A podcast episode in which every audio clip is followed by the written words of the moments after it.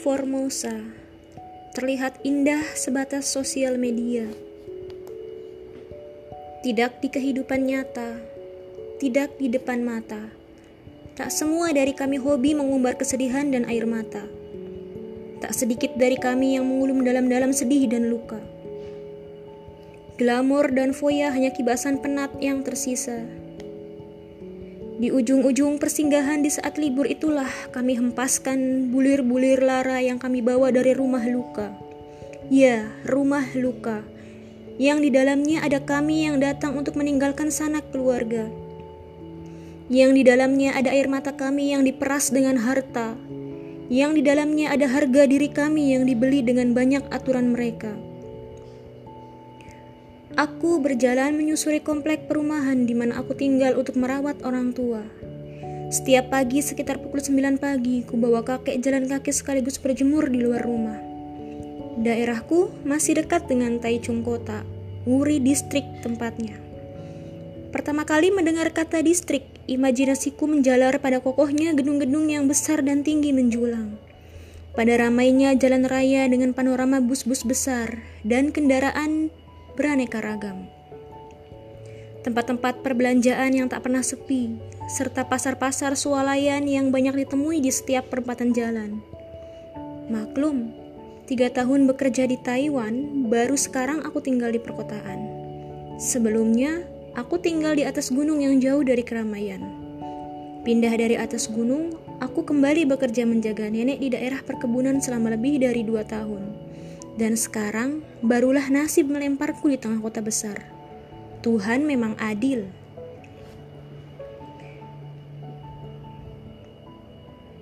Mbak, baru datang ya?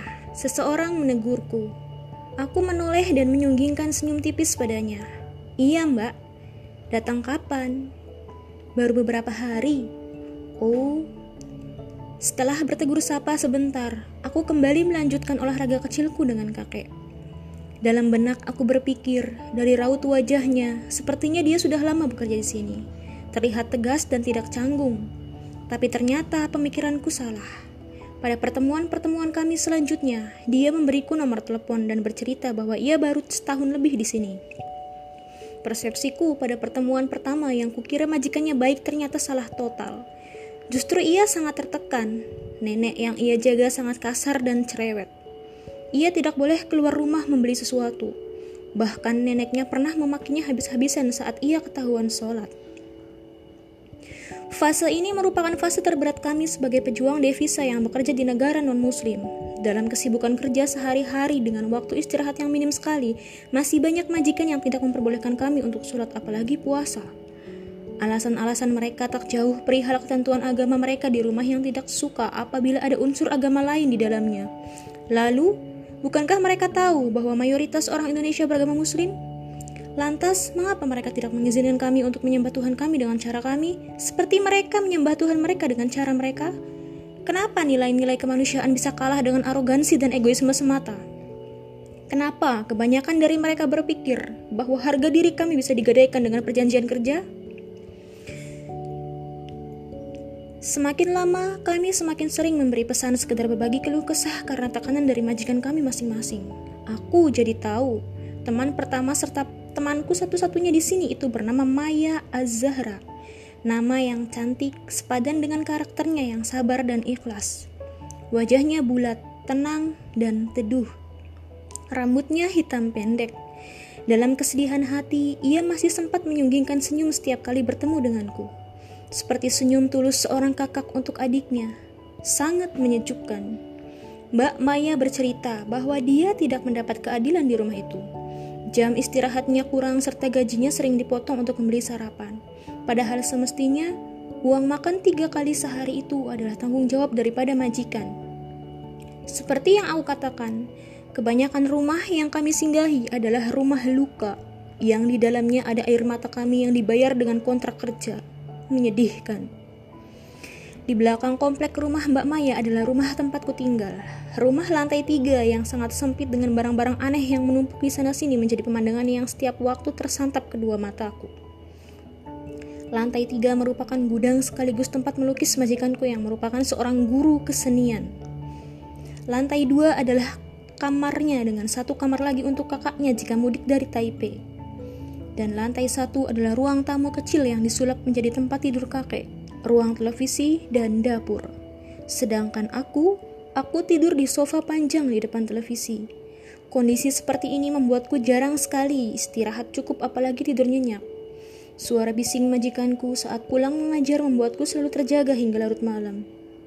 Yang lebih parah, Majikanku adalah manusia yang terkenal temperamental. Ia seorang wanita single yang tidak menikah. Kesehariannya hanya marah-marah tidak jelas baik terhadapku maupun ayahnya sendiri. Kondisi rumah ini tak beda jauh dengan rumah di mana Mbak Maya tinggal. Menyedihkan.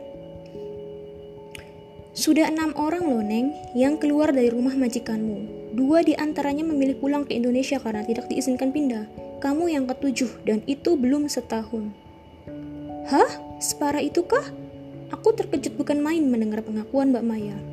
Iya, orang majikanmu itu kurang waras, yang sabar saja ya. Iya mbak, memang benar, dia itu seperti punya kelainan, tingkat emosinya di atas rata-rata.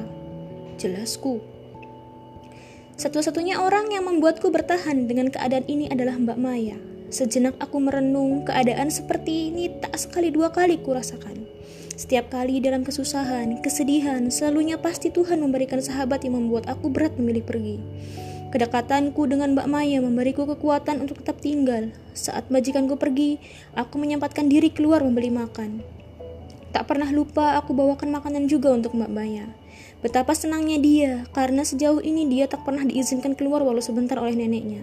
Makanan yang ia makan hanya apa yang disediakan oleh keluarga majikannya. Pernah satu kali dia izin membeli ayam goreng di perempatan jalan untuk kami berdua. Saat pulang neneknya marah besar. Sampai sekarang ia tak diizinkan lagi untuk keluar. Sungguh keadaan yang sangat menyedihkan. Entah apa jadinya kalau bukan dia yang bekerja di sana. Aku tidak yakin orang lain akan bertahan sekuat itu, termasuk aku. Akhir April 2019 merupakan waktu bersejarah dalam perjalanan hidupku di negeri Formosa, semua batas kesabaranku habis. Aku sangat muak dengan permainan agensi dan majikanku yang sengaja menahanku untuk bertahan di rumah ini. Permohonan pindahku sejak Maret lalu, mereka jadikan gurauan semata. Aku bukanlah Mbak Maya yang begitu sabar dalam kesulitan. Aku bukanlah dia yang begitu tegar dalam ketertindasan. Menghadapi karakter majikanku yang setengah gila membuatku mengambil keputusan besar yang tak pernah terlintas di pikiranku sebelumnya. Satu setel pakaianku masukkan ke dalam tas. Seragam pentingku aku titipkan pada Mbak Maya. Aku akan mengambilnya jika posisiku sudah aman. Aku keluar libur satu hari satu malam yang dijatah satu bulan satu kali. Walau ada sedikit kecurigaan dari majikanku, aku tetap bisa keluar. Tetapi besok malamnya aku tak pulang lagi ke rumah luka itu. Aku pulang ke asrama agensiku dengan terlebih dahulu menginformasikan orang kantor agar aku tidak dicap kabur. Keesokan harinya, tentu saja aku jadi amukan penerjemahku atas tindakan tolol yang aku lakukan. Aku dimarahi habis-habisan dan dipaksa pulang ke rumah luka itu lagi. Jelas saja aku menolaknya. Perjuanganku keluar dari sana tidaklah mudah. Sekedar beradu mulut dengan agensi bagiku sudah hal biasa. Toh, majikan itu memang tercatat bukan majikan yang baik karena gonta-ganti banyak pembantu dalam kurun waktu kurang dari setahun. Pihak Depnaker pun pasti tidak akan memberi izin mengambil pembantu baru setelah aku.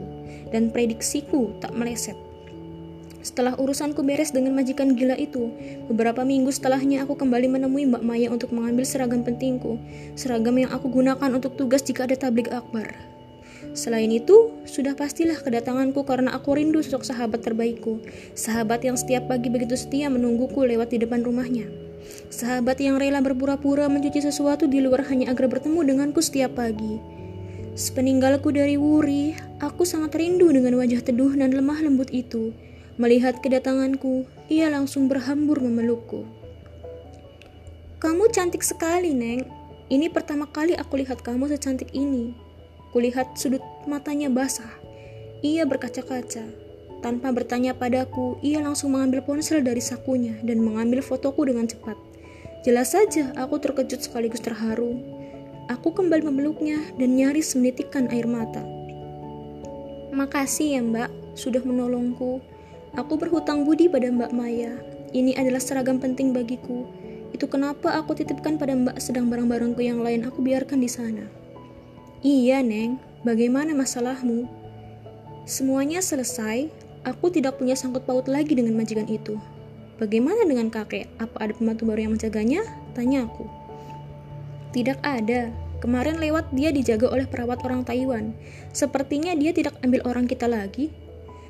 Biarlah, itu sudah seharusnya ia dapatkan. Pelajaran agar majikan gila itu bisa lebih menghormati orang lain, tidak bersikap seenak hatinya sendiri. Tapi kamu berani, Neng. Kamu lain dari yang lain. Kamu anak yang luar biasa aneh. Ya, hanya keberanian yang bisa menyelamatkan kita di sini, Mbak. Semua agensi memiliki potensi berbuat curang. Mereka lebih memihak majikan untuk keuntungan dua belah pihak. Sedangkan kita hanya jadi mainan mereka dengan segala aturan ketenaga kerjaan yang begitu nyata mereka langgar. Setiap ada pertemuan, selalunya ada perpisahan. Kita dihidupkan memang untuk mati, Artinya, segala kesenangan pasti memiliki batasan. Persahabatanku dengan Mbak Maya memang sudah berakhir di Wuri, tetapi persahabatan kami lewat ruang Maya masih berlanjut hingga detik ini.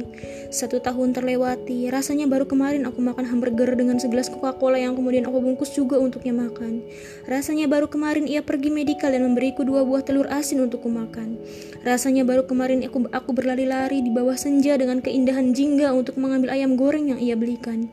Dan rasanya baru kemarin di bawah hujan ku pesankan ayam bakar dari toko Indonesia di pertemuan terakhirku dengannya.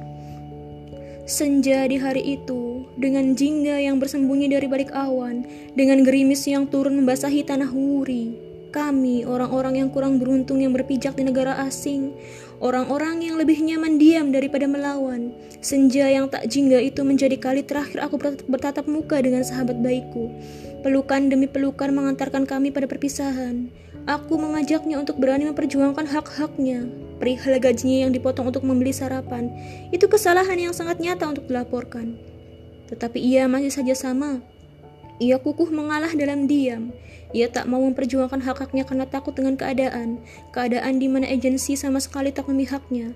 Keadaan di mana tak ada orang yang mendukung apalagi membantunya. Keadaan di mana satu-satunya sahabat malah pergi meninggalkannya.